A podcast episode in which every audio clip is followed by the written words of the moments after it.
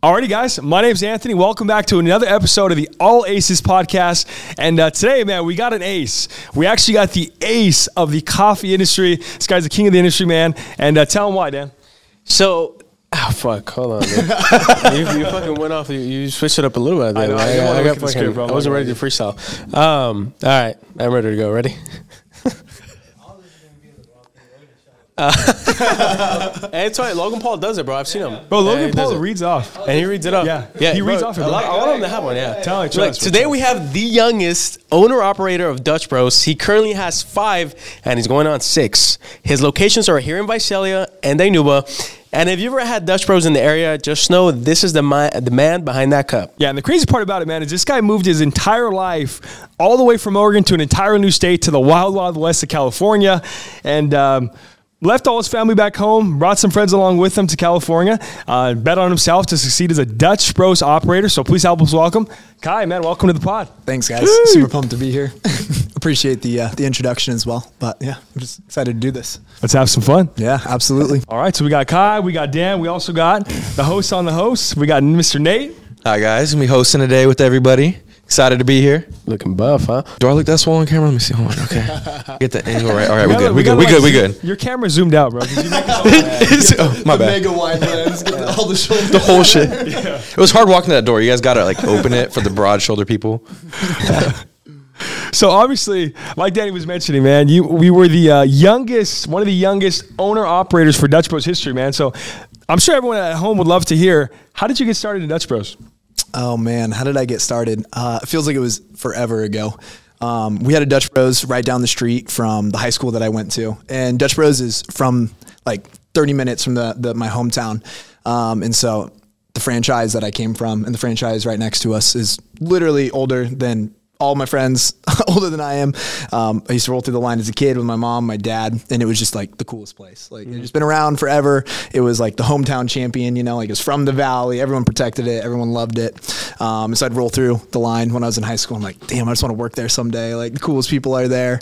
Uh, the drinks are awesome, obviously, and it was just it was the dream job for the valley that I lived in. Um, and one of my buddies that I played sports with got a job there like our senior year of high school. And he's like, oh man, like we're going to be hiring. Like you got to come drop off a resume. Cause I'd always put something in his ear and be like, all right, bro, like let me know. Let me know. How do I get in? What's the secret? Um, he's like, all right, bro. Like my manager said, come drop off an application. Uh, I w- went by one day with an application, went up to the window.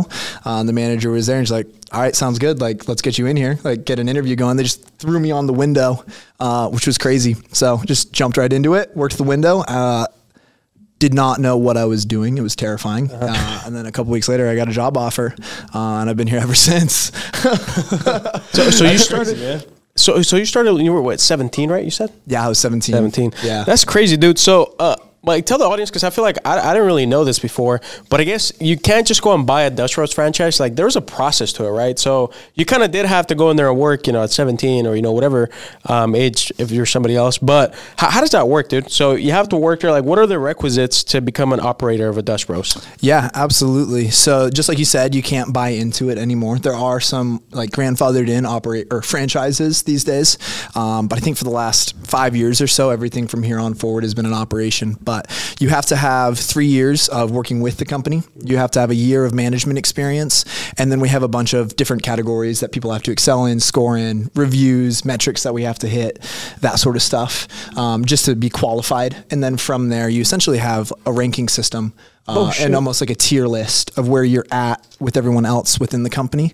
Uh, and the rest, you just go from there. So, Damn, that's pretty cool. They have like a whole little kind of like a draft system, kind of like like a like a professional sport. absolutely. Cool, it's man. actually really cool. Yeah. It- and it, it works really well too, especially when we're focused on making sure, like, as we grow and expand, that it stays true to the roots and that we kill it everywhere we go. You know, Yeah. keep everything authentic, like through and through. There's nobody just jumping in who doesn't know what we're about or hasn't experienced it before. So it's it's a very healthy model in my opinion. Yeah. Yeah. Does it get com- competitive though, since it is like that with metrics and everything? Totally. They do a really good job, honestly. And the people that you work with are super cool. And almost everyone who is on the process and on that journey of operating, they've done it for so long that mm. it's kind of one of those things where I think everyone is just happy with where they're at and it does get competitive. Don't get me wrong, but you don't know where anyone else is besides yourself. So Oh, you, okay, you don't, you don't know who's above you. So there's You no like know- stats like, oh, dude, I'm ranked like number six. We got to knock off number five. Yeah, exactly. So you're not like, oh, this guy right here. like, he's That's- got my that's the nemesis right That's there. the. Yeah. So th- it is like a, a healthy competition, but um, yeah, it's it's honestly really healthy. So it's been it's been That's good. cool. So, yeah. So so once I guess you make it to like you're in the top rankings, you know, and you get selected. Um, uh, what does that conversation look like? And like, how- do you pick your spot? Do they pick for you? What what uh, what does that look like? Yeah, absolutely. So the way that it works is essentially we have a bunch of different teams at headquarters that are looking into where we're going, where we're going next, what makes sense.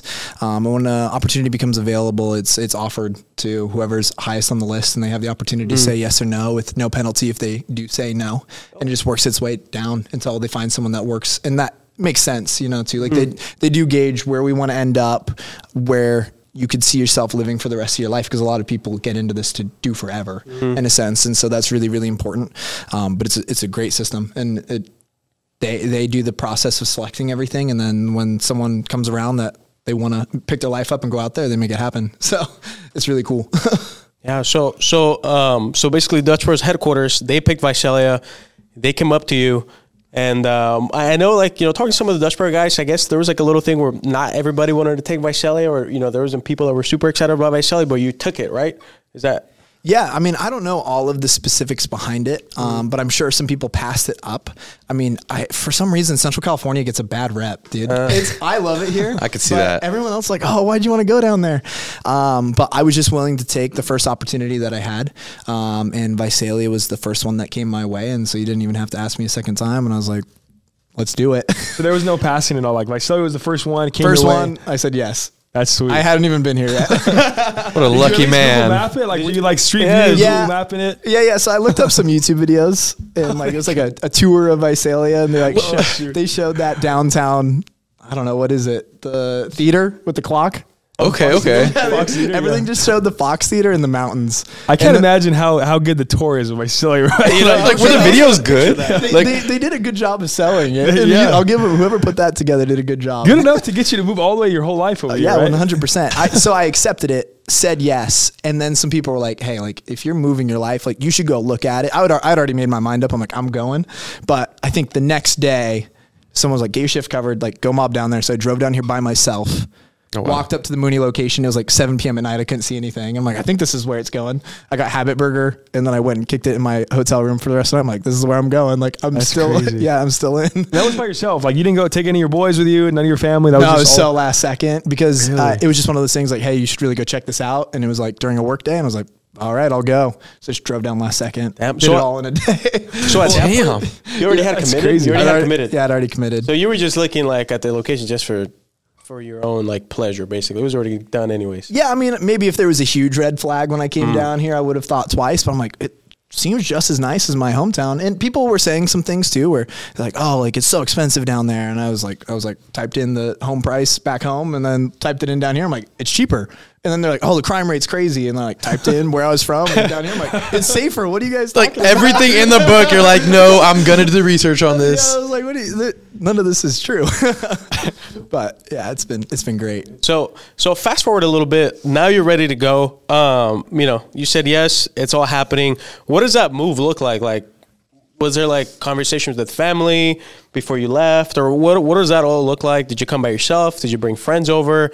What does the process of packing up, you know, in Oregon and coming to Visalia look like? Yeah, absolutely. So I made the decision because you have an understanding of a, a general timeline of when you're probably going to start receiving offers and knowing that i really wanted to take the first available opportunity to like go and pursue this um, i had a lease that was about to end and I I had a feeling that I might start to have some movement come my way, and so um, decided not to renew my lease. And I moved back in with my parents, which I hadn't done in I don't know five years or so after moving out after high school. Moved back in with them for a few months. I kind of gave them the rundown, and they understood where I'd been at since I'd been doing it for a while now, and explained to them the process. I'm like, hey, I have a feeling I could be out of here in a little bit. Like, I'd love to spend some time with you guys, not re-sign a lease so that I can be flexible. Um, and Visalia ended up opening up faster than I think we originally planned, and so I was the perfect candidate too because they needed somebody to move fast. I'm like, my stuff's already packed. Like, Perfect. I've got my boxes ready to go. Like, I'm living simply right now. Um, but it was I think I they asked me to be down here within like two or three weeks of the original um, offer, and that's much faster than they normally ask for. Um, but we just kind of had to get the ball rolling. I put in like I think a month. At the franchise I was with, which was awesome. Like I loved working there so much. Um, and I literally called. I was looking around at a bunch of apartments down here from in Medford, and I called the first one that I saw that looked nice, and somehow got accepted like same day. It was like before the housing market got crazy, and you couldn't meant get a be. place. Perfect Dude, it was meant to timing. I thought it was a scam because they they're like, all right, yeah, like you also get a month rent free, month of rent free, and I'm like, like no, he's like, uh, just send uh, five thousand right now. yeah, exactly. Got accepted into a place like the same day, which was a blessing because I didn't have to worry about like finding a place. Um, and I back, I rented a U-Haul. I literally got off shift on a Friday, back home, picked up the U-Haul, packed it that night, and I drove down like 5 a.m. on Saturday. Sheesh. And that was it. That was it. I just moved into my new apartment. that was it. That was it. Jeez. so it was just boom, boom, boom. Yeah. Search for that U-Haul, dude. You never went back. I mean, uh, obviously later on to visit, but that was like you moved in and then everything flo- flowed after. Yeah, everything flowed after. It was funny. I mean, the I didn't know it at the time, but the apartments that I applied for and ended up getting into, it was like a, a retirement community. Oh, like wow. a 55 and up community. I missed that on the website somehow, and so I showed up, and it was like 55 and up only, and I'm like. Oh my! Like, am I going to be able to live here? Um, but it turns out, like, I guess in California, like a certain percentage can be under that age. So I just mo- That's- showed up, moved my stuff in. Those ones are literally always better than like dude. re- like the regular apartments So too. quiet. So much better, So and they're so nice too. Yeah, I was probably the worst person there. That's a great place to be. yeah, exactly. It, it worked out really well. But yeah, that was it. so ended up down here, unpacked my stuff, got some furniture, um, and I think I got here the fifth, and we did our hiring party on the twelfth. So a week later was when I started meeting everybody. It was when I met Shelby, met Euphemia. Everybody. it's crazy. So it's crazy that you say this because like I was on the other side of it, dude. Where like my family works at Dutch Bros, and I remember them telling me, "Oh my god, I got an interview," and I was like, interviewing. but they talked about the interview party where it was like they went in a hotel, there was like a huge long line, like. You know, there's so many people interviewing, and, Oh, and you were on that side, so it's it's funny to see like hear this side of it now. Oh, dude, For sure. it was it was so wild. It was like the busiest two days of my life. It was crazy. We interviewed like 400 people, I think. yeah, it was like a concert, dude. yeah, it was Yeah. crazy. it was a good time though. So, so I mean, I mean, so when you're starting it, dude, and you're already in Visalia, you're doing the hiring parties and all that stuff. Are you like by yourself? Does corporate provide like a little bit of like, like a little bit of support? You know, while you get the wheels rolling, or like, wh- what is that? What does that process like entail?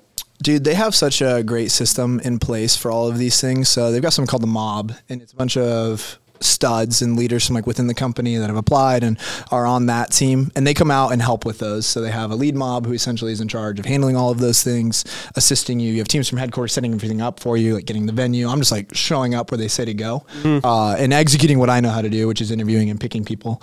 Um, but they do send people out. It got a little crazy because it was right around Christmas time, and we had to get people home. And so, like, I did the a little bit of the hiring party by myself. And I, I know, like a part of the journey. I know you have a couple of your boys here from, or a couple of your, your really good friends, right, all the way from Oregon. So, how was that conversation like? Like bringing your friends all the way from Oregon over here to California with you? Totally. It was actually super interesting. Um, I didn't ask anybody to come down here, and that wasn't because I didn't want anybody to be here, but I really didn't know what to expect, and I didn't want to like promise anybody something that I wasn't aware of or something. I didn't want to set them up for failure. You know, like I knew I was willing to take the risk, but I didn't want to try to sell somebody on something that I just had no idea what to expect. Um, but yeah, a couple people ended up coming down here that I worked with. And once I had broken the news to them, like, hey, I'm going down to California. I'm gonna be moving it a little bit. Um, two people in particular reached out and they're like, all right, like, when are we going? you know, I'm like, for real? Like, you want to go? And they're they're ready to pack their bags. And uh, one of them showed up like a week later, and then the next two showed up two weeks after that. And they've been here since. They still live here, and That's they love it too. Yeah, they're all settled in, which is crazy. But yeah, I didn't I didn't ask anybody, but that wasn't because I didn't want people here. But I just it felt like it was a decision I didn't want to influence upon anyone else. You know, like I understood Yeah. what I was taking on, but I didn't want to lead anybody into something I, I just wasn't sure Right. what was coming next. So That's nuts, dude. So for a little bit of context, because you were the youngest operator ever, um, how, you were what, 23? I was 23. I'm sure there. I don't know for 100 percent sure if I was the youngest, but people have said it, but I don't. I don't know. Legend has it you're the youngest. We're gonna we're gonna stick with the Dutch Bros Okay, mob okay, legend yeah, yeah, that yeah. you are the youngest. We're just gonna put an asterisk next to it, but it'll, it'll be fine. Someone will break it. That's crazy, man. I mean, because I, I think about it, you know, like at, at 23 years old, um, basically I have a big opportunity, right? And I think at that point, like it just comes down to if you're willing to take the risk or not. You know, Mm-hmm. obviously you were in that position, so you were working your way up, so you were you knew what you had to do, but still, you know, I mean, you're moving on to a whole different state, basically leaving everything behind, right? Um, and it's really cool. You know, your homies they followed you, they said, "Hey, what's up?" You know, when we're leaving.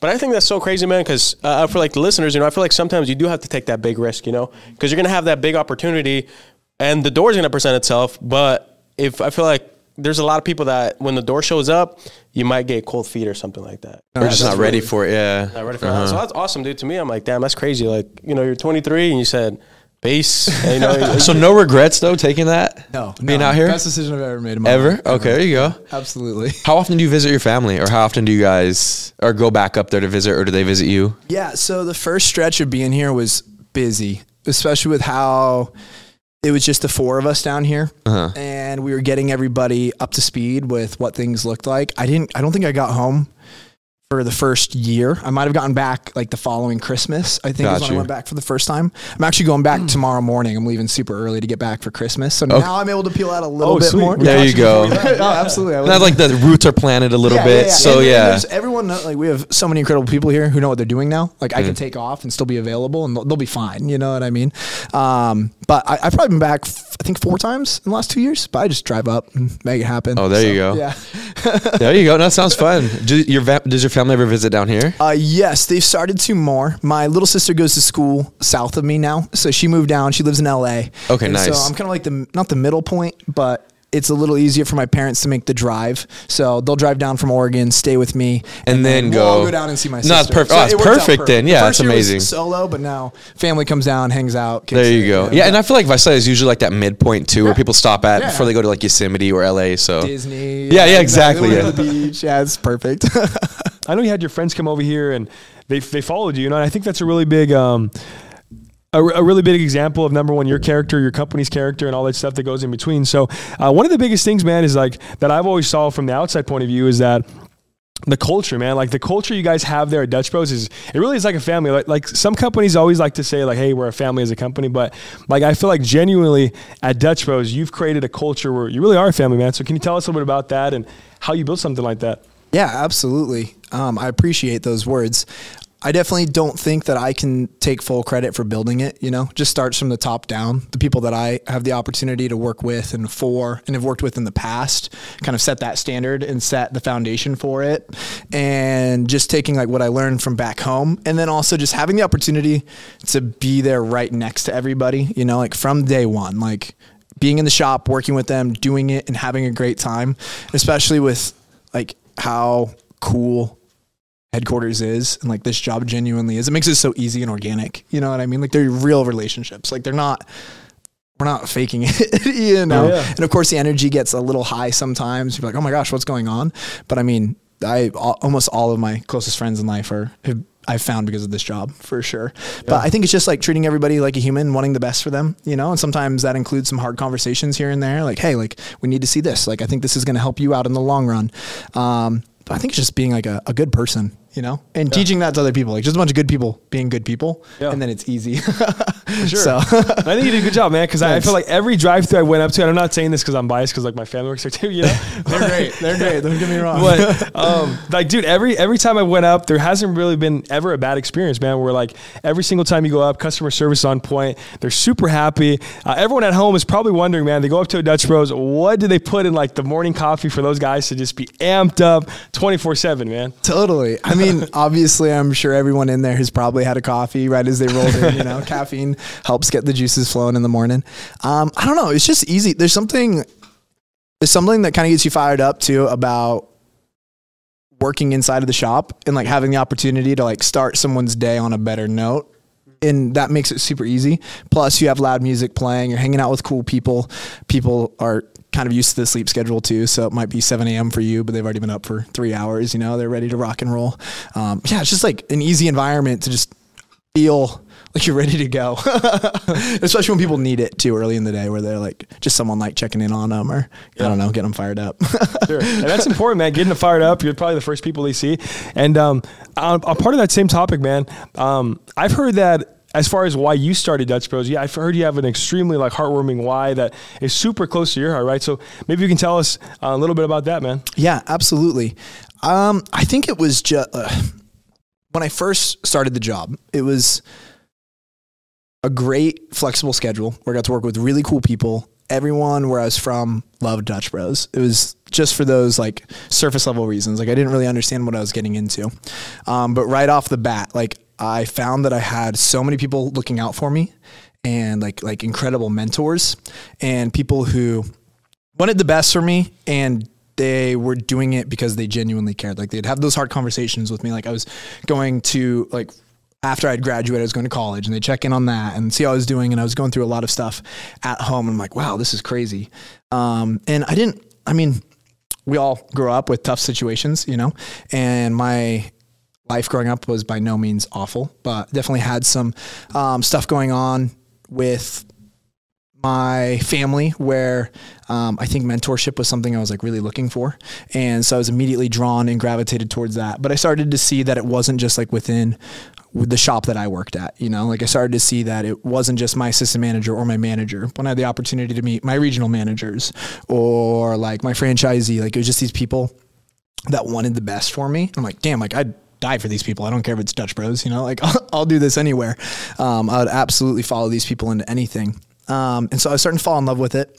And I don't know, I was doing the college thing, not loving it. I realized pretty quickly that it wasn't something I wanted to do. Um, but I more so felt pressured, like, you know, everyone's like, "Oh, I'm going to graduate high school and go to college," and I really didn't want to know. didn't know what I You wanted. got to go do. to college. Yeah. Or else. Exactly. And um, one day, my manager who hired me took me outside, and she's like, "Dude, like, I know this might just be a part time job for you right now, but it's like I could see you doing this, like." seriously doing it and like i didn't even have that thought in my mind um, but just her saying that and like putting it out there for me like planted the idea in my head i'm like oh dang i you can do this like as a career. Um, so i started thinking about it um, kind of moving my way up while i was going to school. I became a shift lead um, became an assistant manager and I was falling more and more in love with it, but also trying to figure out what I wanted to do. I was like, okay, I need to get something going where I'm working towards a career. And it, like working for Dutch Bros didn't, I still didn't understand what it looked like. And I wasn't sure if I could do that, even though it was what I like deep down wanted. It's also pretty private. Like I didn't tell anybody what I really was like wanting. Um, and it was crazy, dude. We had a, we had a customer at one of my first locations. And when I say that like the relationships that you have with these customers are like so genuine and so like they really are. Like some of these people care about you so much they check it check up on us just like we check up on them. We had this guy um came through one of my first shops. Was a little like tougher at first, like just couldn't really tell if he wanted to talk. Like seemed a little more reserved. Like all right, we're gonna like break this guy in. Drove a really nice, sick truck, arms bigger than my torso. You know, like we're gonna we're gonna get this guy. yeah, exactly. We're the softest ones on the inside. I'm telling you guys now. Absolutely. Um, and we like kind of broke him down, got him in, became, became one of our regulars, and we actually started to get super close with him. And um, two of my buddies that I worked with at my shop at the time got really, really close with him, and they actually ended up moving in with him. And he was older than we were by a good bit, but he had a house on his own. Um, he kind of like took everyone under his wing, and it was crazy because like this is just a customer that we met through the line, um, and he started. He's the guy who got us all into the gym, like made us go work out with him. He'd do all sorts of crazy stuff. He'd be like, "All right, like we're gonna go eat habanero pepper, habanero peppers, boys. Like we're just gonna do this stuff. Like, all that's a right, let's do it." He was just uh, one of those guys, and he was incredible. Um, and like probably a year into it, I was like, I just become a manager and I was like, okay, like I could do this. Like I could see myself doing this for a long time. Like I'm young, like I've got my foot in the door. Like if I just stick this out for a while, it's going to work. And uh, I ended up going out to lunch with a couple of my buddies and this guy. They left and I was sitting down with him. I was explaining to him, like, dude, I feel like I've got something really good in front of me and like it's what I want to do. And like at the time I was I was contemplating a lot of different things like I said. Um, but like I knew that like I love taking care of people and I love providing for people. And I never thought that like Dutch Bros would be a way to do that, like make people feel safe, like supported. And I was explaining it to him and I'm like, dude, I think I could do this. And he was he used some foul language, but he was like, dude, who cares what anybody thinks? Like, if this is what you want to do, do it. Like, you have an incredible opportunity. And I was telling him about operating, and he's like, you have to do this. Like, it's what you want to do. Don't worry about what anyone else thinks. Like, if this is what you can do and you're going to stick your mind to it, like, do it. Um, and that conversation, like, uh, sobered me up real quick. I'm like, okay, this is what I think that I want to do. Um, and like about a week later, man, So after I'd gotten lunch with him, like really thinking on it, and we were over at his house for dinner. And this is crazy. It's just a customer that we met through the line. Um, we were hanging out at his place, and he was just a little off. One night we were watching a Ducks game. Um, he wasn't hanging out with us. A little weird. And so we went over. Um, I had taken off. My other two buddies lived there, and I went and opened my shop the next morning as if everything was fine. I started getting a bunch of phone calls.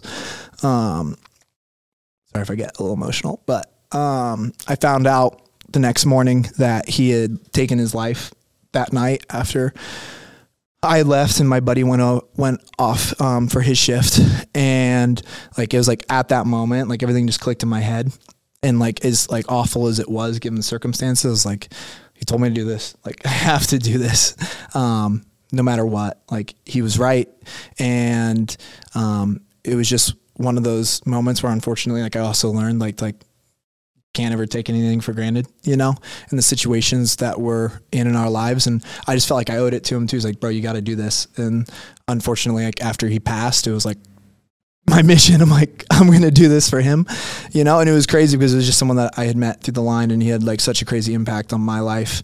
Um, and I, I tell this story to like our new hires and our people that are coming in on it because he's just like one of so many people that got to serve through the line that like came into my life. Um, left it better, you know, and hopefully that I could do the same thing. Um, but yeah, from there on out, I was like, all right, here's my mission. Like, all doesn't matter how long it takes. Like, I'll do this, you know? Yeah. Um, so yeah. Uh, and since then too, like there's just been so many reasons to stick with it. Like we have a lot of people that are going through a lot of hard stuff. Um, and like having the opportunity to support them and like be strong, like with them and for them, you know, and understand, like, I understand, I see you, I hear you. And like, we're going to get through this is a lot of people need that and being able to provide that um, and be there with them is like the ultimate like satisfaction makes it all worth it you know like even if you have a couple people that might not dig it but if you can like help a couple people out one even just one person you know from a really dark spot um, yeah it's it's incredible so that was what kind of made me stick with it for sure No, I think that's so big, man. I feel like once you have a good why like that, especially yours, bro. I mean, there's really no no goal that's that's going to become ever bigger than that why. You know, there's no obstacle. There's nothing that's going to stand in your way, man. That's going to do that. And um, I know we talked about a little bit on camera as well, off camera. But the fact that you tell your new hires that, bro, like that, you share that story with them before they get hired on. I feel like every single person that I've seen that works for you, they all wear that on their sleeve, man. So like the fact that you tell them that really speaks volume, and I don't think they're ever going to forget that for sure. Thanks, dude. I, I appreciate that a lot. And just like you said, the why is so important. I try, and it doesn't always have to be that deep, you know, and your why can change.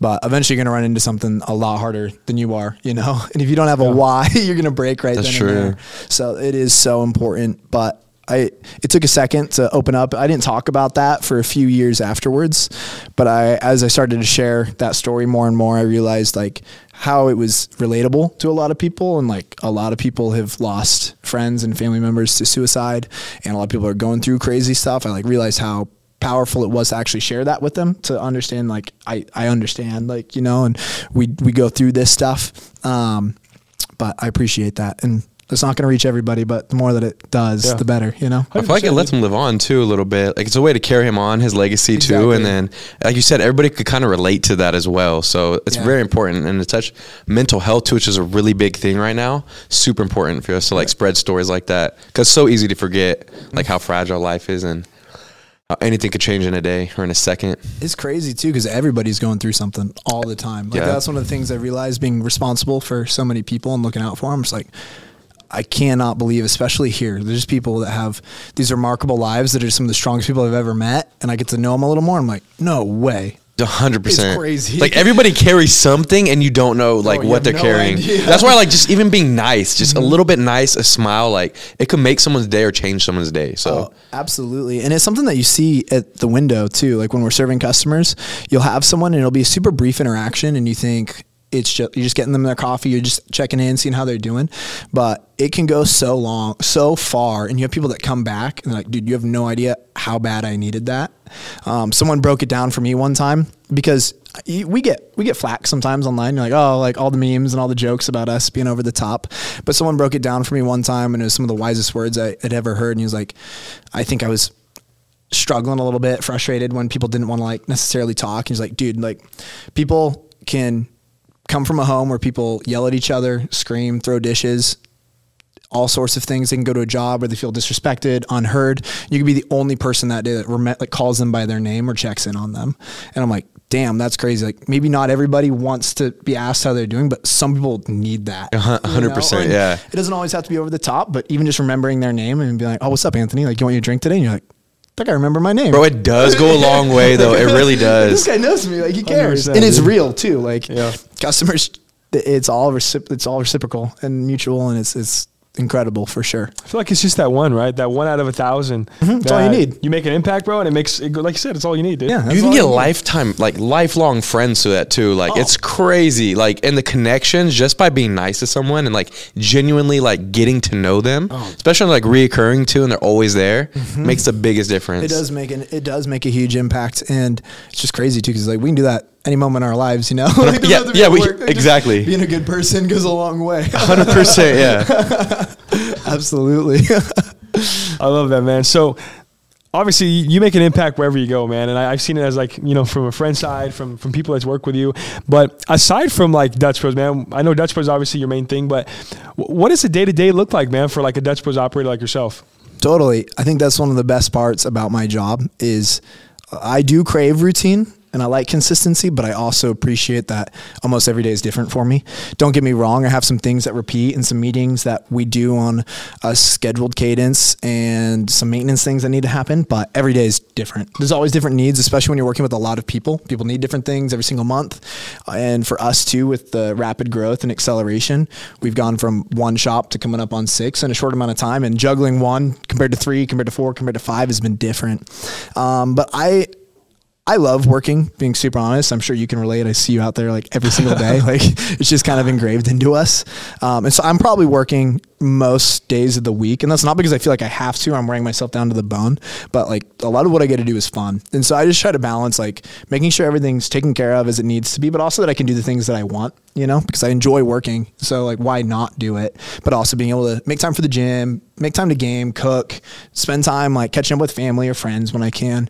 Um, but it's it, I kind of I wear a lot of hats, have to do a lot of different things, you know, like whether it's taking care of people or like going down to a shop and making sure that everything's ready to open up on time and that we're hitting our construction dates and those things. Or just communicating with people um, and teams back home at headquarters. There's a lot of different things that can come up, and sometimes wild stuff happens that you just could never see coming. So like that's part of the inconsistencies.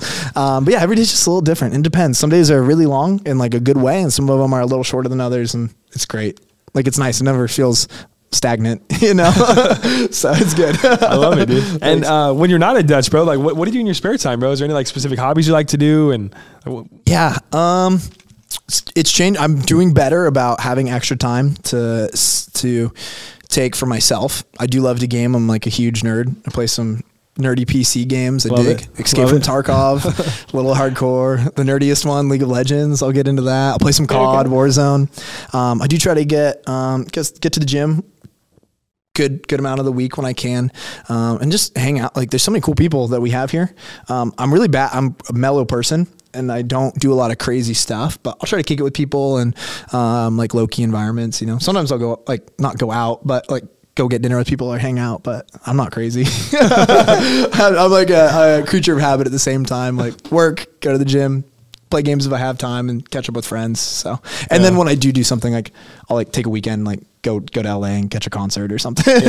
I'll like do it all at once. You know what I mean? That's sweet, man. Yeah. Uh, one one thing, dude, that I want to point out uh, is that like you're a super genuine and like caring guy, and like even when you greet like when you greet us at the door, when you met us at the door, um, you know, you could you could feel like from your energy, like when you ask somebody how their day is doing, like you really like you're asking because you like you could feel like you actually like care. You know what I mean? I feel like sometimes you know people ask, and it's kind of like you know like here and there but for you man like when you when you ask somebody like you have that energy about you where like you're you generally care about people and earlier you were saying that you know, you, you, you've always wanted to serve people and you care for people, but you never knew that Dutch Bros was a way to do that.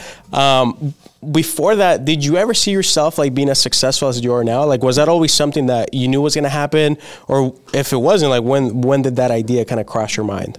Totally. Yeah, that's that's a good question. It's funny. I, I genuinely didn't know what I wanted to do exactly. I did know that I wanted to pursue something big enough to like be able to support myself and the family that I saw in my future, but I just didn't know the avenue. It's the funny and weird part about it though, I'd always tell people in room like, I'm gonna work at Dutch Bros someday. Like I want to do this. Like I didn't know what level it would go to, you know.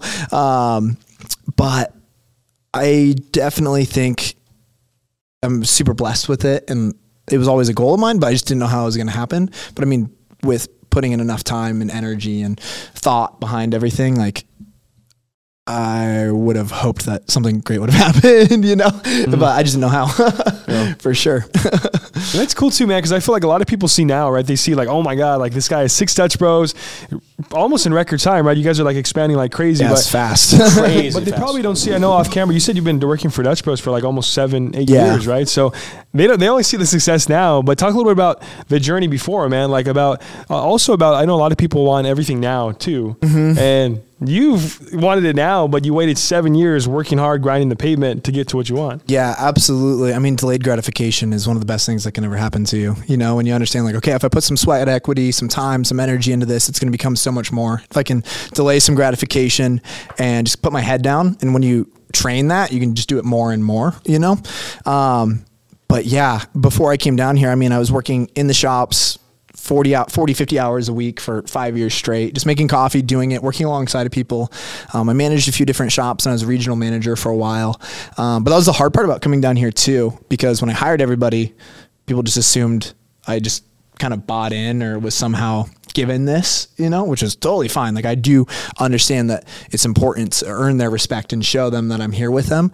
Um, but they, no one here knew what I had been doing for the last five years, you know? And so yeah. like, it was really important to me to like be in there with them, showing them like I did, um, understand what they had been through and experienced. I started as a broista just as everyone else.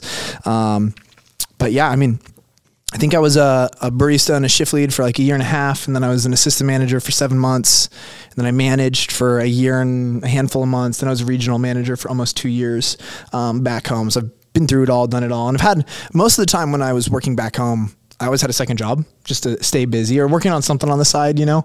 Um, even though I was still working a lot, like I just wanted to make money and stay busy and learn skills. You know, like it's crazy what you can learn just working in another field, picking up here and there. Um, so yeah, stayed really busy, but it uh, it's definitely important to practice delayed gratification for sure, for sure, for sure. and like part of that too, I feel like is um, one of the most important things that I learned is when you're kind of in the moment and just going, going, going 24 seven, it's like really easy to just think about what's next like okay like when am i going to do this? When am i going to get this next spot? Or when am i going to be able to do this? That like you just miss out on like really special moments with family and close friends and those things you know? It's just like like the sacrifice the trade-off for yeah, it basically. Yeah. Yeah. The time and energy is 100% a sacrifice mm-hmm. but it's worth it. Not necessarily when you miss out on relationships for those moments but like when you're going when you could be going out and doing something stupid like yeah. it's much better. Sure. talk a little bit about that man. I, I know you mentioned like missing parties or missing uh, just missing moments, right? So, what do you think of work life balance, and do you have it? Does it exist? And what's your thoughts on that? Totally. I mean, I think it's huge and it's important, but sometimes I think it is worth it to sacrifice the work life balance. You know, and there'll be times where you have a lot more life, and there'll be times you have a lot more work, and sometimes you just got to put your head down and get things done. I think I definitely owe a lot of like why I'm here now to putting my head down for a lot of years and just working um, and doing it. And I wasn't just working. Like I was trying to be mindful of the people I was with, like paying attention to them, like doing everything I could to like make where I was better.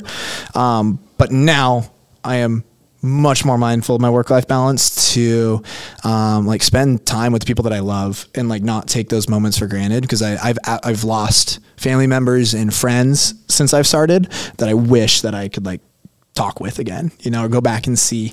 Um, and so, that's why I'm taking off tomorrow to go see my family. Like I've learned that for sure. like making sure that I do have a balance for that. So I don't know. I'm curious what, what do you guys feel like is a, a healthy balance? Like what have you learned? Cause I know you guys yeah. are, I mean, we're here right now after a long day of work, all of us. yeah, dude. I mean, I would say, I think it's definitely important, especially in the beginning, right? Whenever you're first starting something, it's always going to be those years where you have to really grind the pavement. Like mm-hmm. I've been doing insurance seven years, you know, and I know for seven years being in business.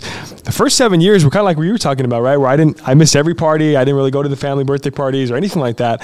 And now it's kind of the same thing where last year I lost a couple family members and it really kind of hits you home where it's like, okay, well, business is super important, but then again, like, like you said, bro, those moments and those conversations you can have with those people, you're never going to get them back. Yeah. So I think it gave me like a greater appreciation to that work life balance a little bit. Mm-hmm. Um, yeah, man. But I just think, in recap, I guess work hard in the beginning so you can have those free time moments in the end, right? Absolutely. And what you said is so true. Like it's just when you're working so hard for something, sometimes you forget why you're doing it. Like when we go back to the why, but it's like so you can be with your family and take care of them and support them, and all of a sudden someone's not there, and you're like, oh my god, like I wasn't even thinking about it, and you just take it for granted.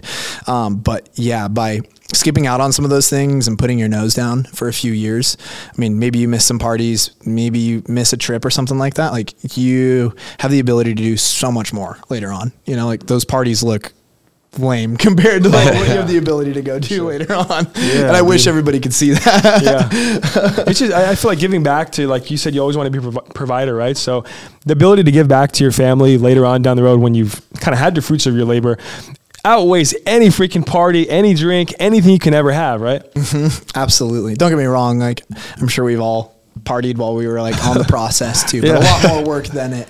But it outweighs everything for sure. And especially when you're able to, uh, you kind of have to learn that stuff by doing it too. And if you're in a field for long enough, like you have to start from the beginning. You have to. No one can say something to you that's just going to magically teach it to you. Like you do have to get your reps in. Yeah, the experience. You know? Yeah, you can't. Yeah, you can't pay for experience. You just Mm-hmm. gotta takes that time learning. Like, oh, it's a much more efficient way to handle this and Yep. go through it. Yeah, Exactly, and it, you can have mentors that speed it up for you, make it easier. But like you gotta, you gotta take those lumps. Yeah. Yeah, you gotta just take them as they come. Learn from experience. There is one thing I want to ask you too, and I think a lot of people in this area can relate to it. How did you guys just like pop up everywhere? Like you said, you have what six stores, and I feel like they like came out like wildfire, like weed just started popping up everywhere. Like, how did you? How were you able to do that in such a like fast time or an expedited time? yeah, absolutely. So I mean, we were really blessed with the brand already being acknowledged down here with Fresno being nearby. There was already hype around Dutch Bros and what it was. People knew it. I was on the hype train. Yeah. I was one of those Yeah, people, exactly, right? It was so good. It was so Totally. good. Like, oh, I gotta, I'm in Fresno, Chick Fil A, Dutch Bros. Yeah, I gotta get it. that Dutch But Bros, an right? Hour and a half round trip, so you're not gonna go do it every day. Um, that helped us out because when we were down here, people knew what we were. They're excited for it. There was hype for it. So the volume helped because we needed to get more locations going to alleviate the the volume that we had. That So we you already had that demand. Yeah, exactly. There's already the demand. People knew what it was. We just had to set a really solid foundation so that when we continued to expand, the the quality didn't drop. You know, and of course it ebbs and flows. Um, but just really making sure that our fundamentals were set so that we could grow for sure. But uh, I mean.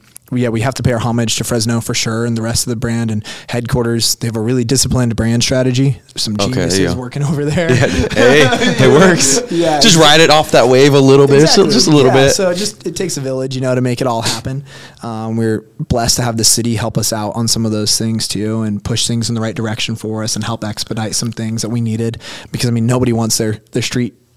Dude, oh, those lines are crazy. Dude, Like you wanted to go anywhere. like- you're near COS. You cannot. Yeah, it was So, crazy. it was crazy. but worth it though. Like it was worth waiting in that line. I'll tell you though. Well, and it was so funny because none of us were from here, so everyone's like, "Oh, Visalia, California." No one knows what Visalia, where Visalia is on the map. Like it's not. Everyone showed up who were from other states. Like it's not going to be busy, and then like 30 minutes for opening, we're like, Boom.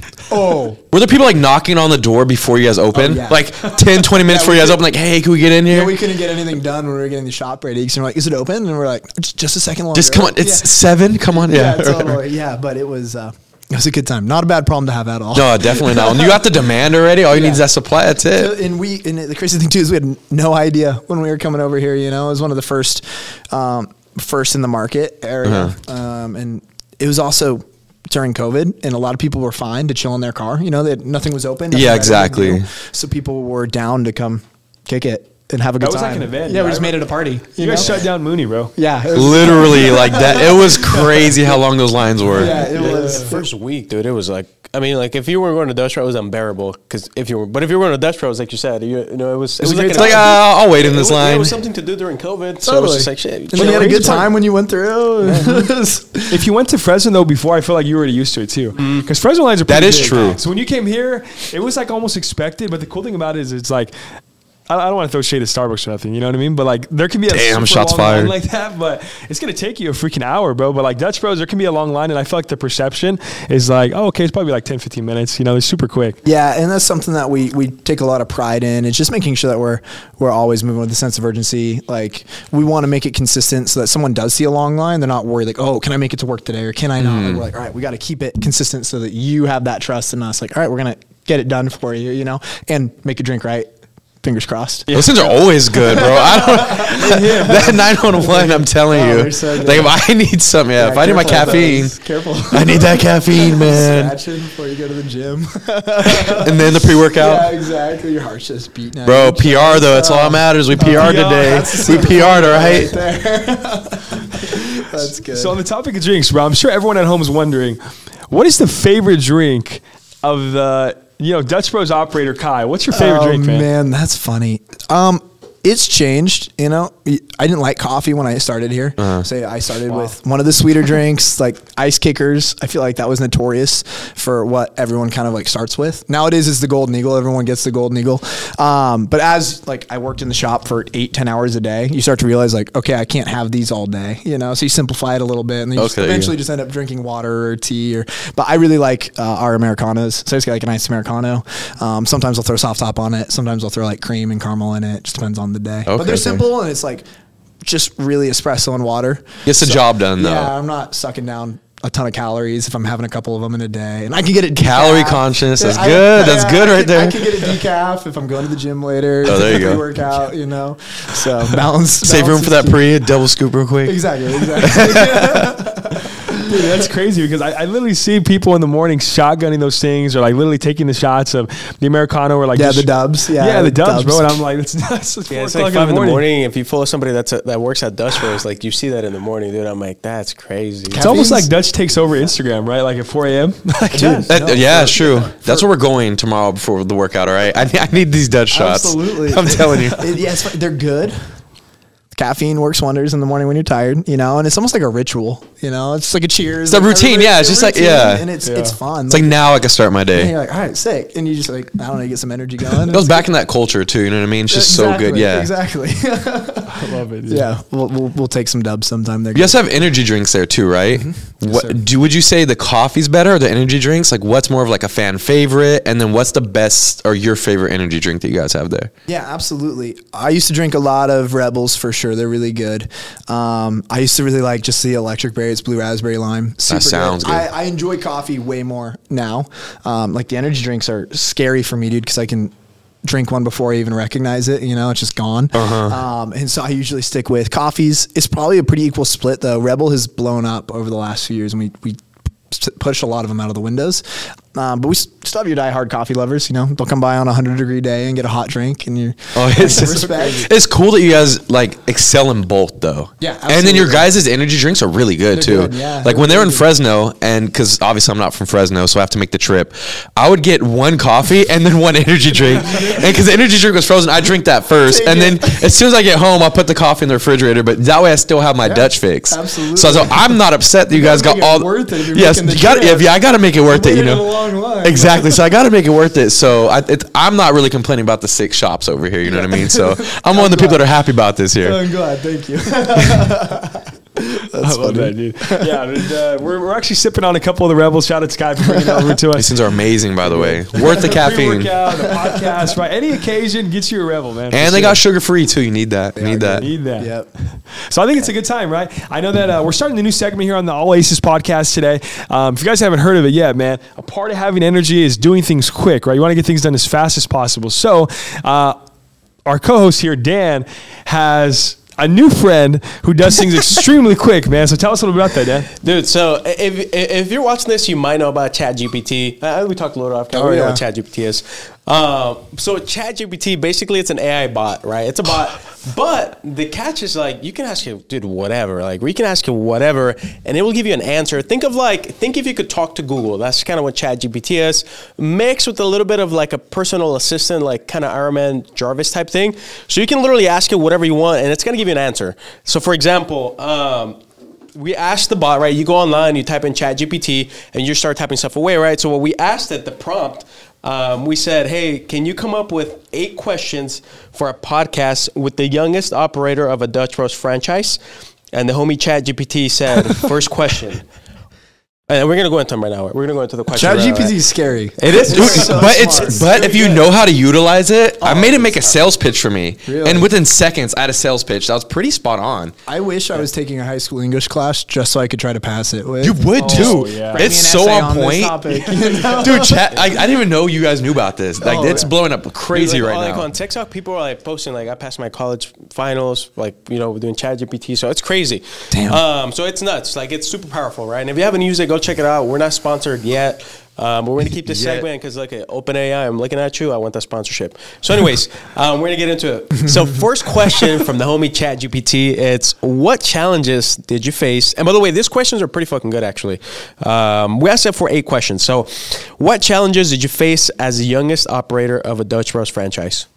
I'm gonna pull out my Chat GPT and answer it with it. um, I think the the biggest struggle at first was just not knowing fully what to expect. You know, coming into somewhere new, and I was from an area that was so developed and had been around for so long. You know, it's just like part of the the maturation cycle of what it looks like, and so learning that and being okay with it. You know, and also I think I took a lot of weight on my shoulders at first. Whenever something would go wrong, I just felt like it was my fault. You know, being responsible for a lot of people, you want to make sure everything goes well. You want to make sure every customer gets a great experience. And when you don't, I don't know, it was like my baby. And so I just took it personally. But no, I wouldn't, you wouldn't see it on me, but I felt it for a while. You That know, guilt, you're like, oh, I'm "Mm, missed that one.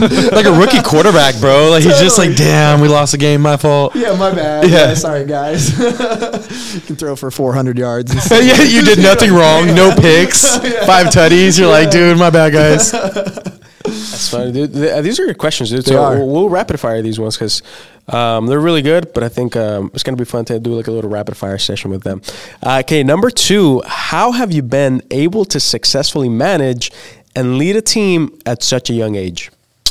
I think I just owe a lot to the mentors I was able to watch do it. I learned so much from them and them just being really honest with me and then going out and doing it on my own. But I could not do it without the people that I have around me too. You know, I mean, I think you guys talk about this a lot. Like just how important it is to have like a team around you so that if I'm not here or I'm sleeping or something's going on, like you have the people there to execute how you know how to.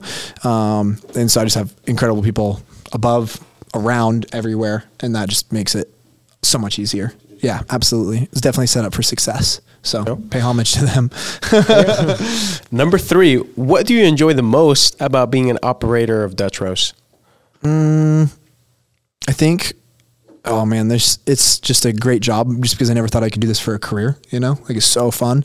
And there's so many perks to it because I get to watch so many people do things that they love and like be there to again like make them feel supported and safe and like I love that aspect of it. Like developing people and being there for them is like my favorite thing to do. And so having the ability to do that for a job is awesome. And it's every day is different and I never wake up and think like, oh man, I have to go to work. It's like sick, I get to work today, you know? So that's the best part for sure. That's huge. um, that's uh, that's huge. Ultimate goal. Yeah, it's true. Yeah. you don't have to. You get to. get to, it. yeah. It's crazy. That's, big. awesome. Don't get me wrong, some of these are tough, but on on a, a large scale. Rebel, you crack a rebel, crack one of those. yeah. It's, it's not too bad. It's not too bad. Exactly. Okay. Uh, number four. uh, This one's going to be a little throwback, but how did you guys adapt to to the changes and challenges brought on by COVID nineteen? Oh, dude. I mean, I think that just rocked the world. You know, it was just a learning process, and we had to be quick on our feet and adapt and trust the people that were in the positions to make those decisions. You know, and we just had to have a good attitude. And I think the the hardest part was it was just really good at splitting people apart. You know, and like that's not us. Uh, no matter what you believe in or where your stance is on something, it was just like, hey, we're gonna do everything we can to make sure that everyone has a job, everyone's safe, everyone's healthy, everyone feels and knows that we're there for them. Um, but I mean, obviously, we had to mask up, do a lot of changes. We had to stop taking cash for a little bit, all sorts Oh, of crazy stuff. Work with less people. Um, we made it through it, and uh, it was crazy. I can't believe that we're through that now. Doesn't that feel like so long ago? Dude, it really. what was life before that? Yeah, but- like, what was life before COVID? Yeah, but it was a. I think it just kind of threw us all first spin for a little bit. Yeah, just kind of roll with the punches. Yeah, exactly. Roll with the punches. Uh, do whatever the regulations say and whatever is the news for the week and go from there. Yeah. cool. Okay, number five. How do you stay up to date with the latest trends and changes in the coffee industry? Mm. There are people much smarter and re- really good at their jobs that do that for a living. You know, research and development team, marketing team, where they're paying attention to all of those things, analyzing the markets, paying attention to competition and what people are looking for. And uh, I lean on them heavily. You know what I mean? I'm honestly bad about keeping up with trends most of the time, and it's a good thing that I'm not in charge of that. He's like, I don't got to deal with that They make- personally. They make, the calls and then we make it happen. There you go. They, they- they're they're paying attention. They're looking forward. I'm I'm boots on the ground. You know your strength. That's what it's about. No, In the absolutely, trenches. Absolutely. I know. I know where where we stand, and it's a good thing that they're doing it. Um, okay, number six. Good ass question. yeah, That was a good ass question. You know what? Dude, You know, GP's going in. Yeah, Like, this is an AI coming up with these when we- questions. when we- I'm Insane. taking the SAT right now. when these are like spot. On. These are spot on, dude. Dude, dude, these are really good. Dude. When he gave them to us, like we're being at the. But when he said the COVID one, I was like, all right, something's going on, bro. Like, how does he know about COVID? You weren't even made yet. this AI wasn't even here yet. Um, okay, number six. Uh, can you talk about any specific initiatives or community involvement?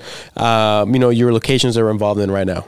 Oh, absolutely, dude. I mean, this is actually something I'm really passionate about too, because I live in Visalia. Everyone who works here is from Visalia, and Dinuba as well in Tulare County. And so we have a couple big give back days that we do every single year. We have our Dutch Love Day where we focus uh, on food insecurity, and then we have our Drink One for Dane Day. And Dane was one of our founders, and he passed away from ALS. And so we donate all the money from that day to the MDA Foundation. Uh, and then we have our Buck for Kids Day where we focus on youth organizations. Um, and then this year we've done a couple extra give back days in our area as well. Uh, for Dutch Love Day, we partnered with the COS Food Pantry, so the College of Sequoias. Um, but for Kids Day, we partnered with the Tulare County Sheriff's Office Youth um, Police Activities League, which is super sick. And then I don't know if you guys know Salt and Light. Uh, they help around with they, they deliver food and necessities to the homeless population around here. Gotcha, yeah. We used to do a sock drive with them, and uh, we're this last Friday we partnered with CASA of Tulare County, and they they help children who are in the foster system. But just our operation between our six shops this year and help from the Dutch Bros Foundation, we've we're gonna donate a total of like ninety two thousand dollars in a year, like straight back to Visalia, which is really cool. That's awesome. So yeah, Oh, it's that's dope. crazy. It's That is crazy. It's just amping up because we're just getting started. Like people don't necessarily know when they come through the line, like that we're doing these things, and we're spreading awareness still. And every year it's going to get busier and busier, and we're going to be able to do more and uh, just partner up with some of these awesome people. So it's sick. Yeah, I feel like, Chappy- I feel like that's really cool because, um, you know, sometimes I feel like when you look, I guess people, you know, you can, it's easy to look at a franchise as big as Dutch Bros and think of like, like, you know, man, they're just coming in here kind of, you know, just kind of pimping the city type of thing, you know, but it's really cool. Like, I, I didn't know you guys did all that, you know, Mm-hmm. so it's really cool to know that you guys actually, you know, give back. Dude, 92 grand, it's not, a, you know, that's not a That's a light pretty figure, man. penny, That's- bro. It's also that makes like, an impact. Yeah, Yeah. th- the more you give, you also receive, right? I'm a mm-hmm. firm believer in that. So, mm-hmm. all the success you guys have, bro, like it's definitely going to 10x for sure, bro. By all your stuff you do for the community, for sure. Yeah, absolutely. And it's just cool because we even pick our people's brains. Like, you guys are from here. Like, who makes a big impact? And we go out and find them. We partner up with them and volunteer with them and make sure that it, it aligns with what we're looking to support. And it's, I mean, it's as genuine as it gets. You know, we go sit down with them, talk with them, see what they're going to do. And then we make the decision to partner up. And you're so right. Like, you, you have to give. you have to, have to, have to, like, be about it um, if you want to, like, really grow roots somewhere for sure. That's 100%. awesome. Hey, shout out the homie Chat GPT, man. He's doing his Yeah, bangers. seriously. These are some bangers, dude. Here's Like, the, the alley oop there. Number seven, look into the future. I like this one. Uh, look into the future. What goals do you have for your Dutch Bros uh, operation and your career as a business owner? Another good question. Man, I think the big thing right now is just trying to stabilize. Like we've grown so much so fast. I want to make sure that people that work for us have the same opportunity that I had, you know, and making sure that the foundation is set so that they can go on and make a career out of this, or not only if they want to stay with Dutch Bros, but if they want to go to college or they want to become a doctor or even a nurse or whatever it is that they're pursuing, like they have the opportunity to do that from working with us. So I just want to make sure that our people are taken care of and supported not just on like an emotional level but also like for their future um, and then just making sure that like we're able to keep the the standard the same even with more locations and more people. That's really really important to me. Um, and as far as my future with what was what was the end of the question on that one with Dutch Bros? Um, yeah, future of Dutch Bros slash a career as a business owner. Yeah, absolutely. I mean, I always definitely keep my eyes forward and open into ideas, but I mean, right now, dude, I think we're just getting started. You know, I have it's the people that I have the opportunity to like work for and serve are some of the smartest, most humble, coolest people I've ever met. Like I, I would do anything for them, you know, like wherever they went, I'd follow them anywhere. So right now I'm, I'm planning on doing this for a hot second for sure.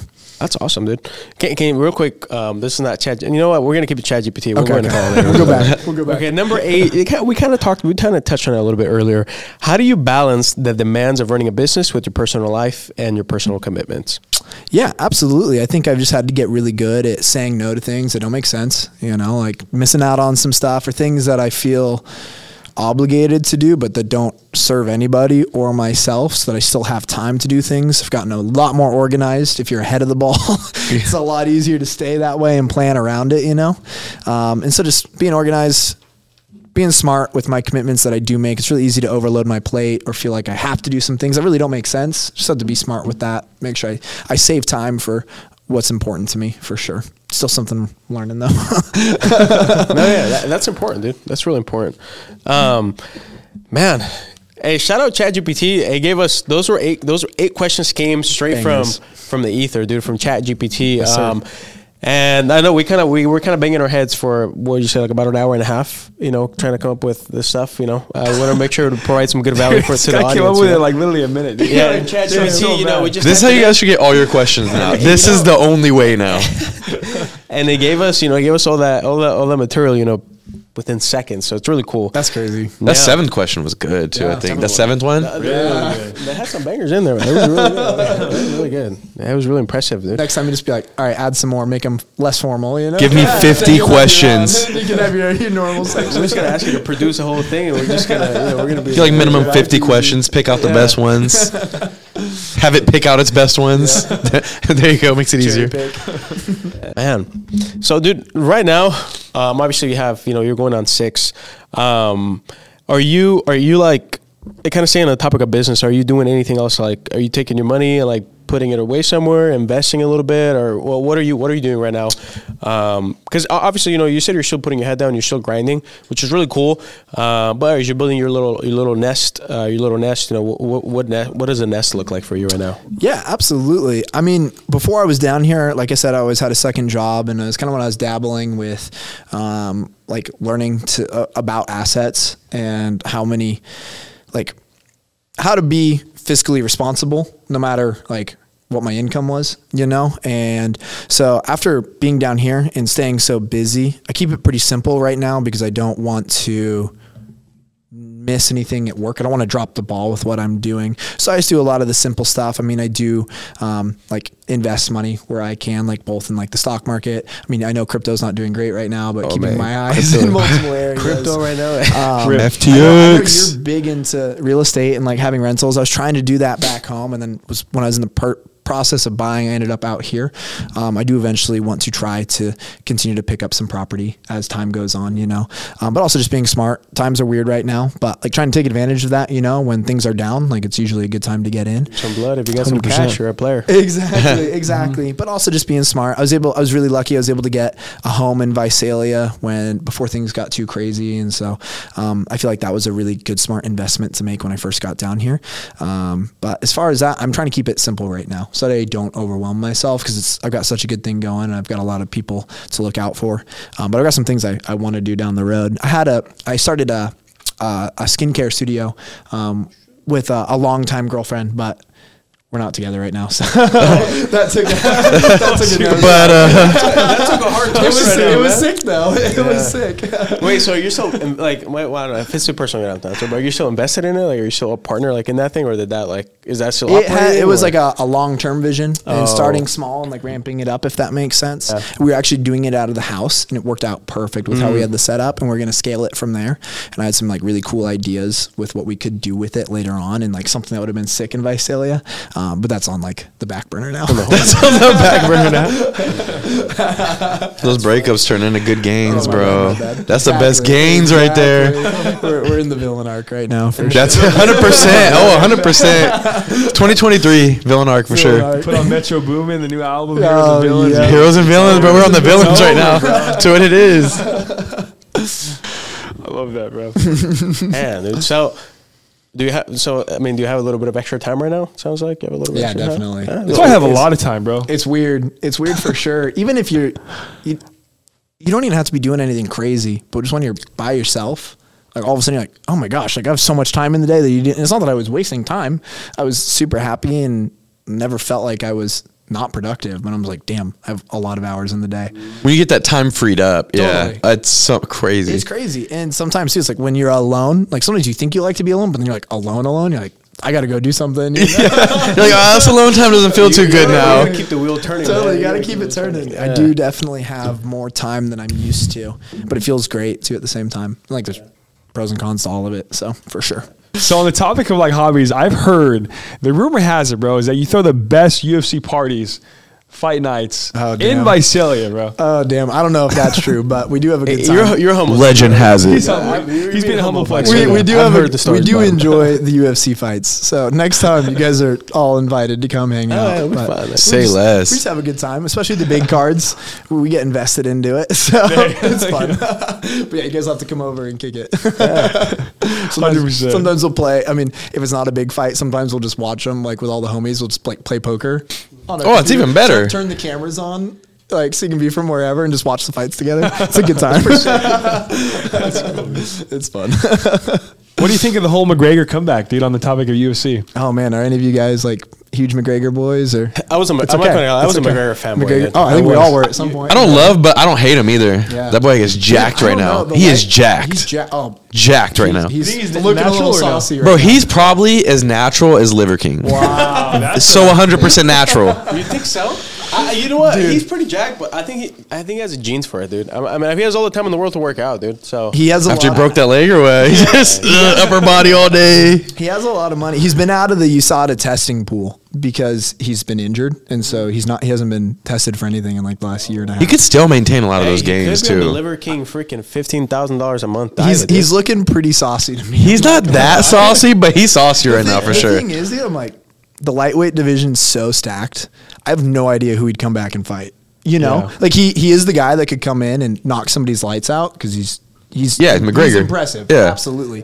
But uh, I've heard rumors that he's going to come and fight Chandler. That's what I'm saying. I I'm like, dude, he's Chandler. gave Oliveira a hard time, Dustin Poirier a hard time, Gaethje a hard time. Like that, I- I Chandler's wouldn't a dog right I now. like He's- he's- That's not who I'd want to come back to. Yeah. It's like, who's he gonna fight? Like, it's gonna be hard. But the crazy thing is, if he came back and got a crazy knockout, he's right back in it. 100%. Yeah, right there. He's back on top of the world. But I just don't know who he fights. It's like I feel like he's already back in it without even coming It's back. crazy, in it, right? isn't like, it? Just When you have that name though, Yeah. you know what I mean? And like, so win or loss, everyone's calling him out right now. Like, hey, McGregor, come fight me. Like, I know the Chandler fight would be a really good fight. dude, It'd be crazy. the Chandler fight would be. Imagine if McGregor beat him though. Like uh, crazy. It's so interesting to see like with the level that he's at when it comes to like fame and superstardom because there's no one else like that. Like you said, he's, he's You're not going to make that much money fighting anybody else. no, so it doesn't matter who you are. You're taking that fight. taking the You're taking that fight. And they're all looking at him like you haven't fought in a year and a half. You just broke. So your like, leg." it's an Yeah. easier win. It's an easier win, and you get And paid out more than what. You, McGregor. yeah. So I just I don't know who he fights. I That like- McGregor perso would be nice. I, I, 'cause like you said, uh, it doesn't matter who it is. Like you're picking that, you're picking that thing up. totally. hundred percent. Yeah, you're getting that money.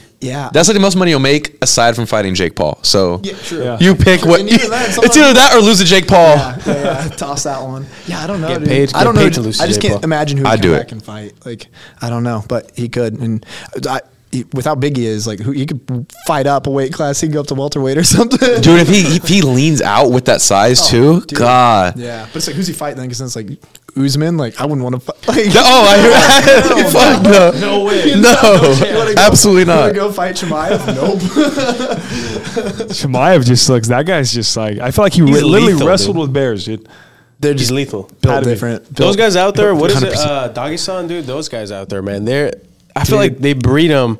Like you're you come out of your mom and you're already like you know they throw you they throw you in the They've octagon been on the mat, dude. fighting their whole lives, Yeah. and they, they're it's like their mentality is just unbeatable. They raise them like those 300 kids off the movie. One hundred percent, yeah. Islam and Habib, dude, Dude.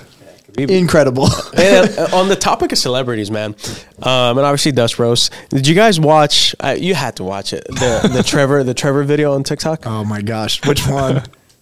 I mean, any The- the- uh, yeah, the dude. main one though. Yeah, Tr- Tr- Trevor Wallace is a funny guy. He's he's a funny guy. That was not. Yeah, I'm gonna let a PR professional talk about that one.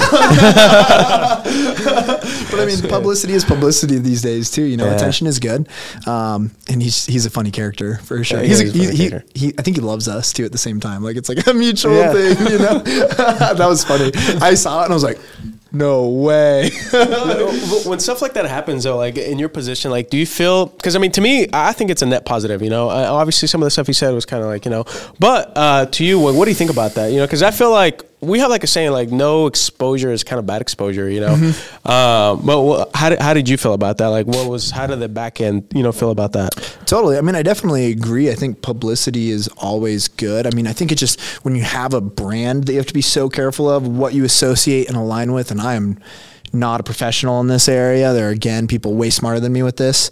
Um, and I can't speak on behalf of Dutch Bros. Um, I thought it was funny. And like, I think, I think the majority of people also would have agreed with that for sure too, but it's not something that like, I'm sure we would want to sanction. You know what I mean? what did this guy say? Because I have no clue. What happened? oh, cringe face. We'll show is- you afterwards. Okay. We're- we're Once the cameras are done, I get to see this. It's not something like, yeah. I mean, they're not going to post it on the Dutch Bros like corporate page, bro. I'll just say that. For sure. We are, we are leaning a little bit more into that stuff. Was though. it pro Dutch Bros? Ki- Or get or? It was, it was like satire. It was satire. Oh, okay. It was like a little. But it wasn't like family friendly, It just- basically. it looked like we did it. Got Yeah, you. you'll see. Okay, okay, okay, okay. You gotta, yeah, so we'll, we'll pop up the clip, or maybe we'll pop up like a link on the bottom if you guys haven't watched it yet. But we'll, we'll kind of like throw you guys throw your way. The guy is a funny guy though. Dude. He's funny. Did, did you guys saw like on the back end, the Dutch was like, did they release like a little statement about that stuff? Like, do you get an email like talking about that, like how to handle it, or No, I didn't see anything on that that. Again, there's so many people that we have behind the scenes working on those things all the time. I just trust them and their ability uh, with what they're doing. They they tackle those things. So just put my faith in them. He's all, please just handle this for me, guys. That's fun. But I mean, we, we have our policies in place for social media and those things that we follow and we all know about. So so, so do you have a after watching it? Do you have a message? So if Trevor Trevor Wallace is watching this at home, what's your message to Trevor Wallace after that video? Trevor Wallace, big fan. Not going to speak on the other part. Big fan. There you have it, Dutch Bros oh. operator, big fan. There. Damn, I want to see this now. Like I, I, I can't wait to see this. Alrighty, bro. So keep it on the topic of Dutch Bros. I want to switch back to a little bit about the financial info about it. Um, so what did you do, bro, with like your first big check from Dutch Bros? like my first check ever. Like your first one where you knew like the moment bag. where first bag, but like where it changed, where you went from like okay, you're a barista, you know what I mean, and then you went all the way up to now you're an operator, and you kind of had that moment where you're like, oh shit, you probably went home maybe, and you're like, dude, my my life changed. You know, Like I'm making that shmoney. you're making the money, bro. You know what I mean? So wh- what did you do? Was it like a major purchase in the beginning? Was it? Did you just take it to the bank? What, what did that look like? I'm trying to remember if I'm being honest. I think I think I got some furniture because my apartment was empty because I just moved down here. Solid But I think- decision. I think, I saved the majority of it right off the bat. Love that. I think I bought some Ethereum. I was gonna say that too. I was like, th- he definitely did Bitcoin or something with it. That's what I would have did off I top. think so. But Ethereum was a smart move. Smart move. yeah, yeah, yeah, absolutely. But I, I tried to save a lot of it too, and just like because I was looking into getting the the place and house here, and the market was like ramping up a little bit. So, but I I've always just tried to be like financially responsible too, Yeah. and like live within my means and not go too crazy. So That's, that's a good question. yeah, that's definitely the safe way. That's the best way to go, bro, for sure. So at that point, man, like on the same topic, seven years in, man, at what year did you feel like your life really changed, bro? Like you felt the difference? Yeah, absolutely. I mean, ever since I moved out of my house, I've always been fully on my own when it came to finances and those things. Um, and so, being completely transparent, I think as soon as I was able to turn it into a full time job where I was able to work a lot and I just tried to be really smart and again, didn't live out of my means. Um, I mean, I started off in like a studio with three guys, so rent was like nothing. And so I was just always saving it. Um, but I think once I became like a manager and a regional manager, I was like, okay, like I could do this for a long period of time and like be super happy and like be able to like live the life that I want for sure.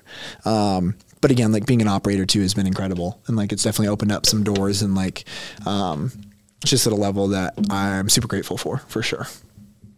Love that, dude. And then um, on that same topic, like I know we keep going back to it, obviously, like because people see your journey seven years in. So, um, what's some advice you can give someone at home, man, where maybe they were at young Kai's position seven years ago, right, where they're first starting out.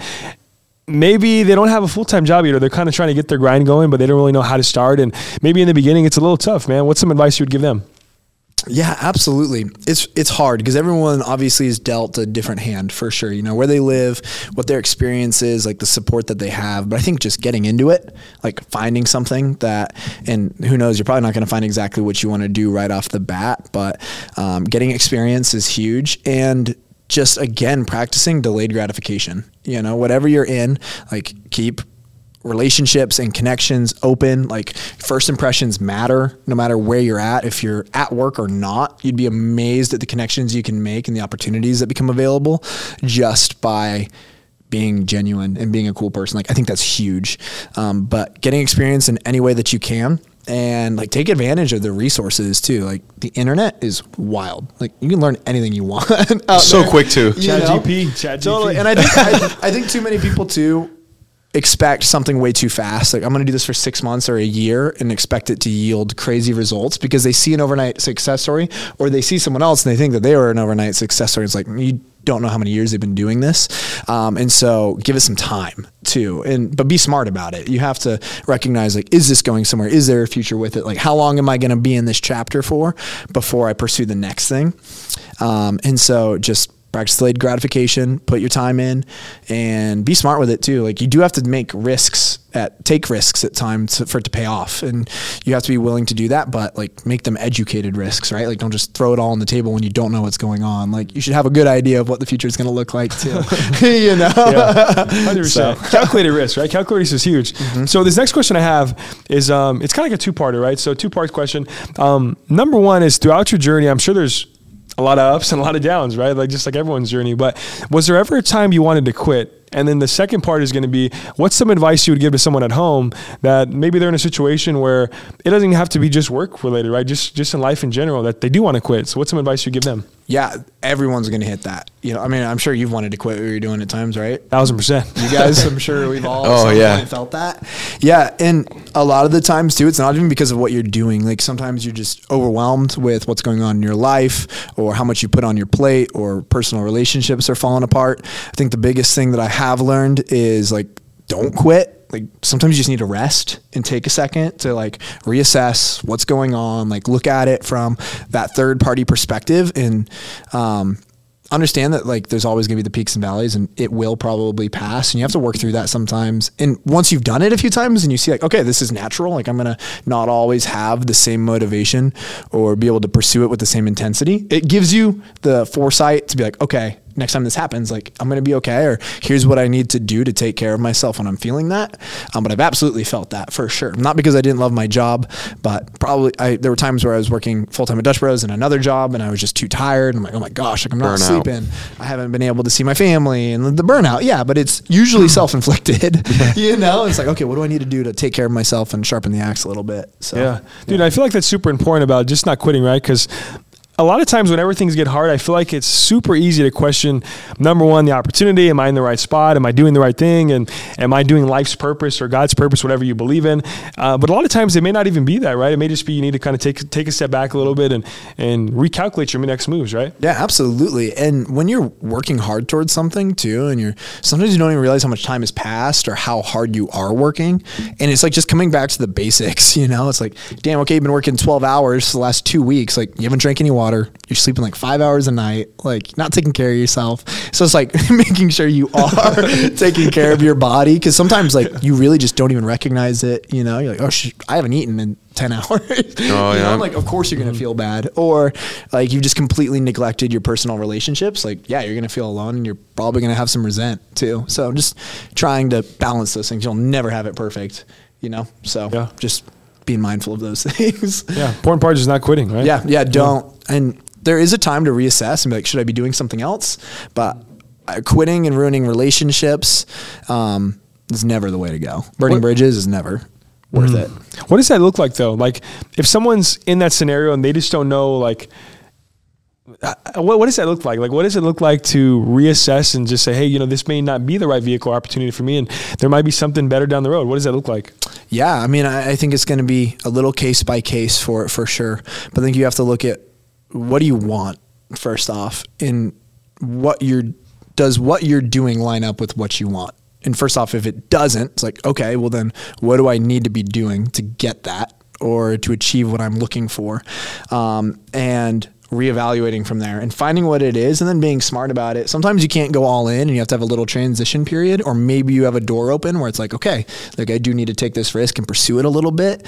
But I think it's like you have to have the end goal in mind sometimes. You're not always going to know the end goal, but at least like what what do I want from this? Like what do I need right now and what I'm doing does it line up with that? You know, reassessing that regularly because your needs are going to change and your goals. You know, I'm sure when I have a family someday, my goals will change completely, um, and then reassess and reevaluate. Or maybe you're not able to balance like the relationship that you want or time in the gym. It's like, okay, what do I need to do to make that happen? You know, and you just have to be really smart and take action for sure. I love that, dude. Yeah, definitely. I love that advice, man. Because uh, for one, it's really sound advice. Um, number two, like I feel like you've like you've you've lived everything you talked about. You know, all the stuff you kind of shared, you've done it. You know, you were at Dutch Bros, and uh, when you were given that opportunity, you were like, okay, cool, like. I, like you knew that you wanted to have like this amount of success, right? You wanted this, you didn't know the vehicle, and then once you realized that Dutch Bros was that vehicle, you're like, okay, cool. Like now it kind of goes back on myself, and like you said, you know, then that way you know you're in the right vehicle, and because of that, you don't quit when the you know the troubles and the tribulations come. Like you stick to it because you know there's gonna be better days at the end of the day, man. So I love that. That's really big because I think a lot of people can relate to that. Um, doesn't matter the field that they're working in, whether it's sales, corporate, or you're building your own business. Like, um, man, that's that's for sure, man. Never give up. Reassess and make sure that you know the thing that you're in can take you to the to the promised land. You know your your goals that you have at the end of the day. So that's powerful. That's really powerful stuff. man. Absolutely, I couldn't agree more with what you just said. And so obviously, bro, like the stuff you're building right now, bro, is is for you. And I, I know you mentioned a little bit about your family, like the, probably the future family in the future, right? So, I mean, let's fast forward a couple years. Wh- What type of legacy does Kai want to leave? So when Kai's, let's just say, further down the road, you're older. What do you want people to be saying about you, man? Like the the the legacy you left on this earth. Damn, that's a scary and deep question.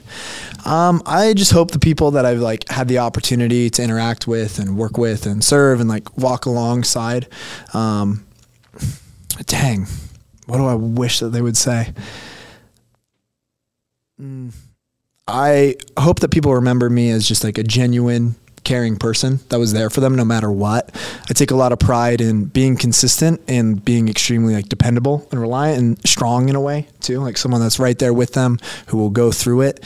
Um, but I just want to take care of people. Like that's all I just want to be remembered for, you know, like not not doing it for me for sure. And kind of like what we talked about when you carrying on someone's someone else's name or legacy you know it's kind of like you're honoring the sacrifices that people like laid out for us you know or like when you have a family member who's no longer with us or a friend it's like carrying on what you learned from them and making sure like they kind of stay alive too at the same time like the things that you learned like keeping that in the world even if people don't know them like those things are still out there Carried through you. Exactly. carried yeah. through. yeah 100% It lives to you, dude. And I love that. And I know that, honestly, bro, I'm sure we can talk all night, bro. Like, I know just talking to you is super fun. Um, and it's super insightful, bro. Like, I know that just sitting here the past couple hours that we've been here, like, I've learned a lot of stuff from you too, man. Just like the, just listening to you talk and um, just how you think, man, how big your heart is for sure. So, um, oh, how do you call it? A routine of the podcast that we do every single podcast is we have one final question we wanted to ask you, and it's pretty deep, man. But it's our it's our routine here. It's our tradition of the All Aces podcast. So, last question, it's kind of like a scenario based, right? Um, scenario based where let's just say that you got a payphone. There's a payphone out there, and you have one chance to phone young Kai.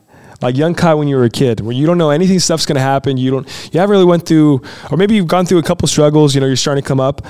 What's one thing you would tell young Kai to get him through all these struggles, man? On like now you've been through these struggles, you've been through the hills and the valleys, right? What's some one thing you would tell young Kai to get through all that stuff?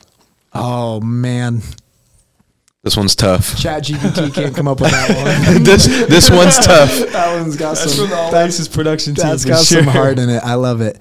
Yeah, I mean, I think if I could go back and tell myself one thing when I was like you said going through stuff or maybe I hadn't gone through something, I think even if just young me could hear I used to think about that all the time. Like what am I going to look like? What am I going to be doing when I'm older? Like and I had that vision in my head of me in the future. Like I think if I could have just come shout shout it out and just giving me some affirmations like it's gonna be okay like you're gonna have some hard shit but i promise everything you're doing is gonna pay off. Just some of like that extra why and reassurance that i was on the right page but i also just wish i could have told myself like hey like just be present like love your family like love your friends um, and just like soak up every moment because i think that's one thing that i could have done a better job at. But i think if i could have just gone back like it's, it's gonna be worth it i promise. It would have helped me a little bit through some of the darker times where you just feel alone and you're like dang like uh, what is going on? Like is it gonna work out? I think if it's like if you could see in the future and you're telling yourself it's gonna be okay like just give you some peace of mind. But that would be it for sure I love that, bro.